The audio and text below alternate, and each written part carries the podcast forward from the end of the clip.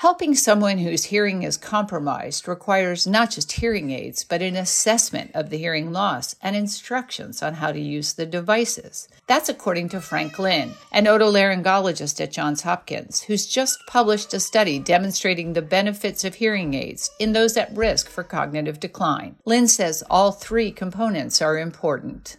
Those audiological support services that's not covered by insurance. So the bitter pill to swallow is that as promising as this trial is now and as powerful as it is, that exact hearing intervention we delivered in this trial in the United States showing 50% reduction in cognitive decline, that treatment is not covered by Medicare at all. It's depressing. I mean, you know, we've gotten close. I mean, OT hearing is going to innovate the market. Two years ago with the Build Back Better bill in Congress, we got close, including a Medicare hearing benefit. So we think there may be another window now to reintroduce Medicare hearing benefit.